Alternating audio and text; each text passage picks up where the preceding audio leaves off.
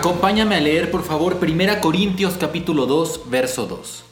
Dice Pablo, me propuse más bien, estando entre ustedes, no saber de cosa alguna excepto de Jesucristo y de este crucificado. Cuando el apóstol Pablo predicó a la iglesia en Corinto, sabía perfectamente que de nada sirve la sabiduría humana si no está acompañada por un profundo amor al prójimo y sobre todo por un auténtico temor al Señor.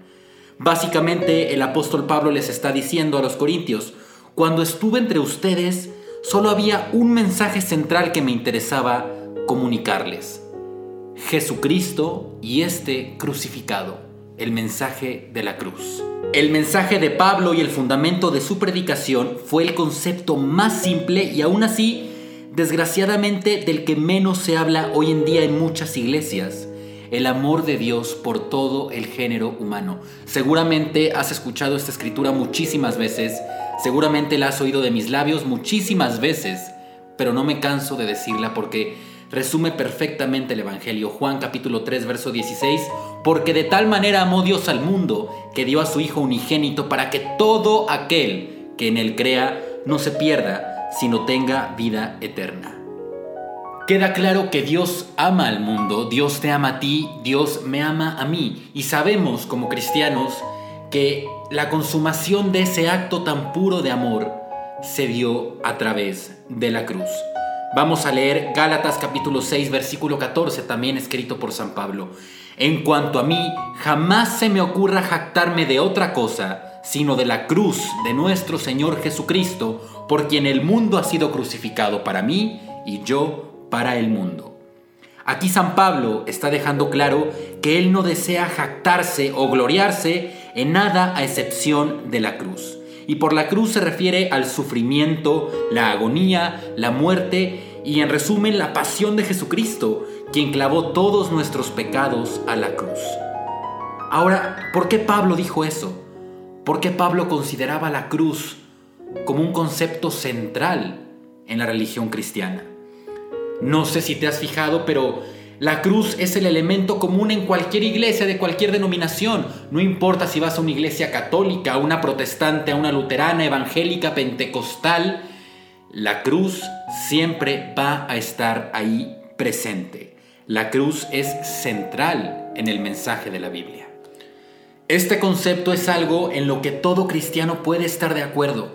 Y me da un poco de lástima, honestamente, admitir que los cristianos no siempre estamos de acuerdo en todo.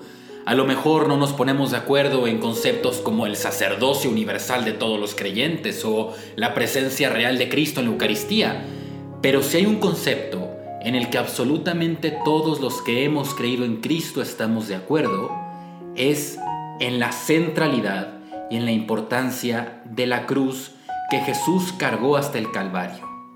Ahora, regresando un poco a Gálatas 6:14, cuando Pablo dice eh, que a él no se le ocurre jactarse de otra cosa sino de la cruz de Jesucristo. Seamos honestos, Pablo como apóstol pudo haberse jactado en cualquier otra cosa. Pablo pudo haberse jactado en la unión hipostática de nuestro Señor como verdadero Dios y verdadero hombre. Pudo haberse jactado en la encarnación como el acto más sobrenatural en toda la historia humana. Pudo haberse jactado en el magisterio de Jesús o en los milagros del Señor, en la curación de ciegos, en la curación de enfermos de lepra, en la resurrección de muertos. Incluso, me atrevo a decir, pudo haberse jactado en la resurrección de Cristo y en su segunda llegada, que son temas tan centrales en el cristianismo. Pero no, Pablo decidió jactarse solo en la pasión de Jesús. Primera Corintios 11:26, porque cada vez que comen este pan y beben de esta copa, proclaman la muerte del Señor hasta que Él venga. Quiero que pienses por qué millones de cristianos estarían de acuerdo con Pablo en proclamar la muerte del Señor. ¿Por qué gloriarse en la muerte de alguien? Eso nunca antes se ha visto en la historia de la humanidad. Jamás entenderás, de hecho, el Antiguo Testamento y todos los sacrificios que ahí ocurren hasta que no comprendes la centralidad de la cruz y la importancia de la muerte del Señor a lo largo de las páginas de la Biblia. Desde el Génesis hasta el Apocalipsis, parece ser que hay una especie de hilo rojo, una especie de flecha, en donde todo apunta a aquel glorioso día en el Gólgota en el que Jesús decidió derramar su sangre por ti y por mí. La cruz de Cristo nos enseña varias cosas. Es una expresión de la iniquidad humana para empezar. Cuando veo a Jesús clavado en la cruz, veo absolutamente todos los pecados cometidos y por cometerse, apilados sobre sus hombros. Sin embargo, también veo la expresión más grande de amor jamás llevada a cabo. Veo a aquel que me amó hasta la muerte y que voluntariamente tomó mi lugar para pagar por mi multa, para morir cuando era yo quien tenía que morir en ese lugar. Ahora, si vamos a la Biblia, no sé si sepas esto, pero un tercio del Evangelio según San Mateo, un tercio del Evangelio según San Marco, un cuarto del Evangelio según Lucas y medio Evangelio según San Juan están dedicados a la pasión de Cristo. Incluso en su ministerio terrenal, Jesús dedicó sermones enteros al hecho de que debía dar su vida como rescate para muchos. Y esto lo dice Marcos capítulo 10, verso 45, porque ni aun el Hijo del Hombre vino para que le sirvan, sino para servir y para dar su vida en rescate por muchos. Por medio de Jesucristo, Dios Padre reconcilió consigo todas las cosas, tanto las que están en la tierra como las que están en el cielo, e hizo la paz mediante la sangre que el Señor derramó en la cruz. Esto lo dice Colosenses capítulo 1, verso 20.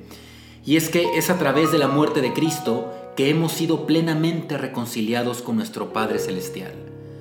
Cada vez que veo la historia de la pasión, me doy cuenta de que está íntimamente relacionada conmigo y con mis pecados. ¿Y qué crees? Que también está íntimamente relacionada contigo, con tu historia personal y con tus pecados. Dice la palabra de Dios que Jesucristo fue voluntariamente a su muerte en el Calvario. Juan 10, 18, nadie me arrebata la vida, sino que yo la entrego por mi propia voluntad. Tengo autoridad para entregarla y tengo también autoridad para volver a recibirla. Este es el mandamiento que recibí de mi Padre, dice Jesús. Se especula mucho que fueron los romanos o los judíos o los fariseos quienes mataron a Jesús. Pero, ¿qué crees? Que desde el momento en el que Dios se hizo hombre, lo hizo con el único propósito de tomar el lugar que tú y yo merecíamos en esa cruz. O sea que Jesucristo no fue asesinado por ningún grupo en particular, sino que fueron tus pecados y mis pecados lo que clavó sus manos y sus pies al madero de tormento. Y honestamente no puedo evitar pensar que el pecado tiene que ser algo muy oscuro, algo muy sucio, si Dios tuvo que encarnarse para morir por todos ellos. Romanos 6:23, porque la paga del pecado es la muerte, mientras que la dádiva de Dios es vida eterna en Cristo Jesús, nuestro Señor. Repito, porque la paga del pecado es la muerte, dice San Pablo. Pero Dios te ama tanto que estuvo dispuesto a tomar tu lugar para que tú no tengas que morir eternamente. Ahora, estoy completamente seguro de que tú y yo somos pecadores, de eso no nos queda duda. Y cada vez que pecamos, ¿qué crees? Que crucificamos a Jesucristo de nuevo. Hebreos capítulo 6, verso 6. Porque así, cada vez que pecáis, volvéis a crucificar para su propio mal al Hijo de Dios y lo exponen a la vergüenza pública. Yo creo que es uno de los versículos más fuertes en toda la Biblia. Cada vez que tú y yo pecamos, volvemos a crucificar a Cristo, volvemos a someterlo a la humillación pública a la que estuvo sometido hace casi dos mil años. Y no podemos en realidad acercarnos a la cruz y pedirle perdón a Dios sin arrepentimiento. Y te lo he dicho muchas veces, el arrepentimiento no es sentirte mal por lo que has hecho. El arrepentimiento es la firme determinación de alejarte del pecado. Pero eso no lo puedes hacer sin tener en cuenta y conocer la gravedad de la maldad en el corazón humano y las consecuencias que el pecado mismo tiene en tu vida. Es por esto que el Señor dijo que debemos negarnos a nosotros mismos y cargar nuestra propia cruz. ¿Cuántos de nosotros no estamos llenos de orgullo y nos negamos a reconocer nuestro pecado? Y es más, nos negamos a negarnos a nosotros mismos. En realidad yo tengo la teoría de que todos los pecados pueden resumirse en estar llenos de nosotros mismos y no dejar espacio suficiente al Espíritu de Dios. Pero cuando vienes a Cristo significa que renuncias al control de tu propia vida y lo aceptas como maestro. Esto no quiere decir que te conviertes en un autómata, sino que aceptas los preceptos de Dios para guiar tu camino. Pero tienes miedo. Tienes miedo de lo que puede decir la gente o de lo que puedes perder si decides seguir completamente a Cristo. Y quiero ser muy claro, entregar tu vida al Señor te hará menos popular definitivamente, porque dejarás de vivir como el mundo vive. Pero como dice Lucas 9:25, ¿de qué le sirve al hombre ganar el mundo entero si se pierde a sí mismo? Seamos claros, seguir a Cristo te hará menos popular. Te hará menos popular porque dejarás de vivir como el mundo vive. Pero, como dice Lucas 9:25, ¿de qué le sirve al hombre ganar el mundo entero si se pierde a sí mismo? Dar ese salto de fe, decidir de todo corazón seguir a Jesús, será difícil pero en Cristo no perderás nada que de verdad sea necesario para tu crecimiento. Será difícil, pero también serás la luz del mundo y la sal de la tierra. Será difícil, pero Dios te sostendrá en la diestra de su justicia. Y podrás decir que tú siempre has creído en Jesús, que siempre has creído en la Biblia, en la iglesia o en el poder de Cristo. No lo niego. Intelectualmente lo has creído pero dice la Biblia que hasta los demonios creen, e incluso los demonios tiemblan ante Jesús. Y creo que eh, si en algo podemos estar de acuerdo es que los demonios no están salvos. Porque creer en Cristo, seguir a Cristo, va mucho más allá. Seguir a Jesús es renuncia, es compromiso, es llegar voluntariamente a Él como un acto libre, motivado solamente por el amor. El día de hoy, si no has recibido a Cristo y creído de todo corazón que Él murió por ti, es momento de que lo hagas, si sabes que Dios te está llamando. Puedes estar bautizado, puedes estar confirmado, puedes haber participado ya en los diversos sacramentos, pero mi pregunta es, ¿ya has dado el salto de fe y has entregado tu vida de todo corazón a Cristo? ¿Le has pedido ya, aceptando tu pecado, que habite en ti? Si no lo has hecho, considera que vale completamente la pena perder tu vida, metafóricamente hablando, para tener una verdadera relación personal con tu Padre Celestial. De esta manera, la próxima vez que te acerques a la mesa del Señor, todo significará algo completamente diferente. Será el momento más preciado de toda la semana.